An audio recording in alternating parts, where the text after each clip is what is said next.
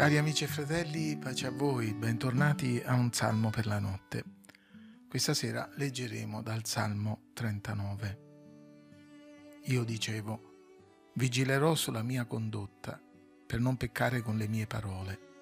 Metterò un freno alla mia bocca finché l'empio mi starà davanti.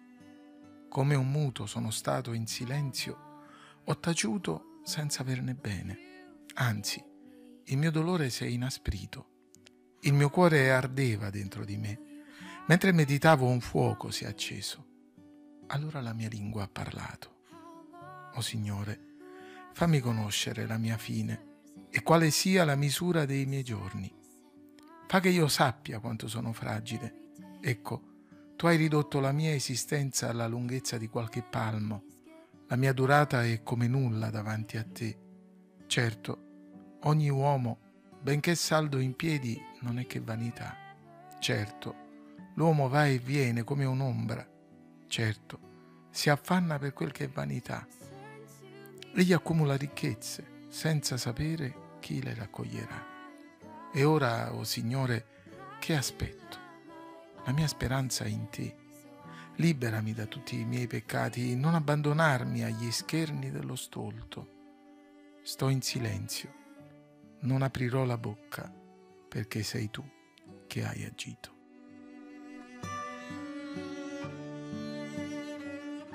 Già nel Salmo 37 abbiamo considerato l'invito a stare in silenzio davanti al Signore e ad aspettarlo. Nel Salmo di oggi il concetto ritorna. Qui però Davide non raccomanda il silenzio a qualcuno, ma racconta la sua esperienza in quello che è evidentemente un dialogo con Dio. Egli inizia raccontando proprio la sua decisione di tacere per non sbagliare. I versi sono altamente descrittivi del suo stato d'animo.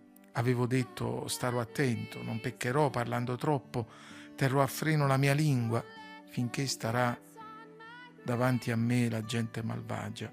Mi sono chiuso nel silenzio, ho taciuto, ma a nulla è servito e più acuta si è fatta la mia sofferenza. Dunque Davide riesce a non sbagliare parlando, ma non riesce a stare bene tacendo. Così decide di parlare con Dio. Dentro di me avevo un gran fuoco, più pensavo e più mi sentivo scoppiare, così ho dovuto parlare. Egli rompe il silenzio, ma lo fa in maniera da non mancare di rispetto a Dio, anzi lo fa al suo cospetto e lo fa come lo farà più avanti Asaf nel Salmo 73, considerando la fine. Egli chiede espressamente a Dio di aiutarlo ad inquadrare l'attuale momentanea difficoltà nella prospettiva della fine e alla luce della sua fragilità. Oh Signore, fammi conoscere la mia fine e quale sia la misura dei miei giorni, fa che io sappia quanto sono fragile. Continuando a leggere il Salmo, appare chiaro che Davide riceve la sua risposta alle domande e comprende il punto di vista di Dio per imparare a fidarsi di lui. Sì, anche perché dopo aver sfogato la sua amarezza, egli rinnova la sua fiducia in Dio. E ora, o oh Signore, che aspetto? La mia speranza è in te. Liberami da tutti i miei peccati, non abbandonarmi agli scherni dello stolto, Sto in silenzio, non aprirò la bocca perché sei tu che hai agito. Sì, Signore, sapendo che cos'è l'uomo e conoscendo la mia fragilità, io confido in te. Ti chiedo di proteggermi e di preservarmi e soprattutto ritorno al mio silenzio, perché sei tu che hai agito. Non ho nulla da contestare, niente da recriminare. Adesso ho capito. Il mio silenzio ora non sarà più come il magma di un vulcano pronto ad eruttare, ma il quieto riposo di chi ha imparato a fidarsi di Dio. È un cambiamento di visione straordinaria che aiuta Davide, ma aiuta anche noi a distogliere lo sguardo dall'uomo per puntarlo su Dio, a smettere di guardare soltanto alla terra per proiettarci verso il cielo, a superare le limitazioni del tempo e a puntare diritto lo sguardo verso l'eternità. Difficile non pensare alle parole dell'Apostolo Paolo quando dice noi non ci scoraggiamo, Anche se il nostro uomo esteriore si va disfacendo, il nostro uomo interiore si rinnova di giorno in giorno, perché la nostra momentanea, leggera afflizione ci produce un sempre più grande e smisurato peso eterno di gloria, mentre abbiamo lo sguardo intento non alle cose che si vedono, ma a quelle che non si vedono, poiché le cose che si vedono sono per un tempo, ma quelle che non si vedono sono eterne.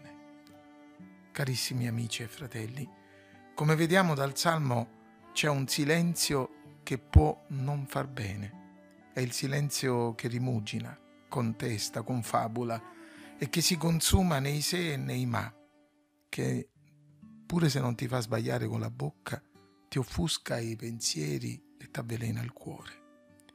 Può essere un silenzio che ha buone motivazioni, ma che può portarci fuori strada. È un silenzio da rompere davanti al Signore, in umile e sottomessa preghiera, per evitare di scoppiare, per trovare conforto nella sua rivelazione.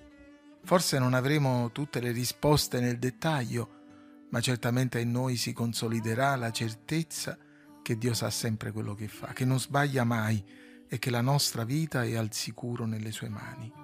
Non fu questa forse la conclusione di Giobbe che egli aperse la via della benedizione di Dio e della vittoria sulla prova.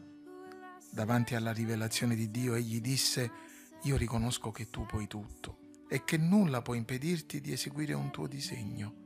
Chi è colui che senza intelligenza offusca il tuo disegno? Sì, ne ho parlato, ma non lo capivo. Sono cose per me troppo meravigliose, io non le conosco. Ti prego, ascoltami, io parlerò, ti farò delle domande e tu insegnami. Il mio orecchio aveva sentito parlare di te, ma ora l'occhio mio ti ha visto. Perciò mi ravvedo, mi pento sulla polvere e sulla cenere. Signore, liberaci dal silenzio che fa male, insegnaci il silenzio che ci fa bene.